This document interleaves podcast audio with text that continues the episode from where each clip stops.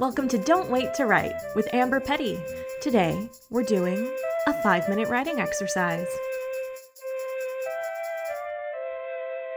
As the weather starts to clear up a little bit, hopefully, where you are, today we have a very simple writing prompt, and it is birds. Birds. I don't know if you heard that crow crowing as I said the word birds, but it did. I guess just to hammer this home a little bit. So, whether you think of crows or bird song or the first day of spring or Alfred Hitchcock, just keep writing for five minutes with whatever comes to mind with the word birds. Okay, here we go.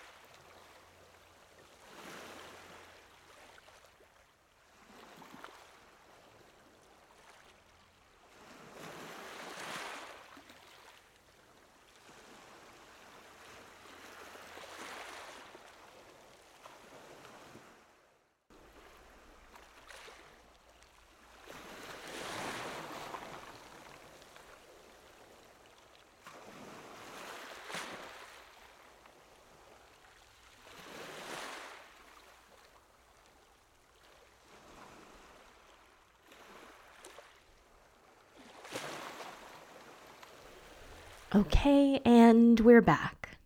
How did that go?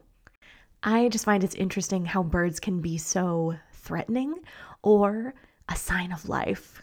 I don't know that there's that many animals that kind of run both sides of the gamut because when I think about birds, I tend to think of the I have no idea what kind of birds they are, but during the springtime in LA near me, there are these birds that just go bananas at night and, you know, some kind of mating thing. And they'll just, they have a few different sounds they can make and they'll just cycle through them. They'll go, What about this sound?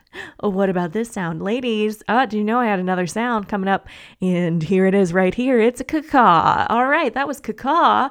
And they just do that, you know, at midnight over and over again. Anyway, just my random bird fun fact. I'm sure you wrote something far more interesting. If you ever want to share it, I would love to see it. I've been hearing from a lot of people how they do these exercises every week, how interesting things they've come up with, and some people have even shared them with me. So if you want to share what you've written, I would absolutely love to see it. You can email me at amber at amberpetty.com. Okay, that's it for today. Be sure to rate and review the podcast. Give it five stars. Because why not? Again, just look at uh, so many pretty stars you'll get to see when you do that. It's really a lot of fun. So go ahead and rate and review it and tell a writing friend. And until then, I can't wait to see what you write.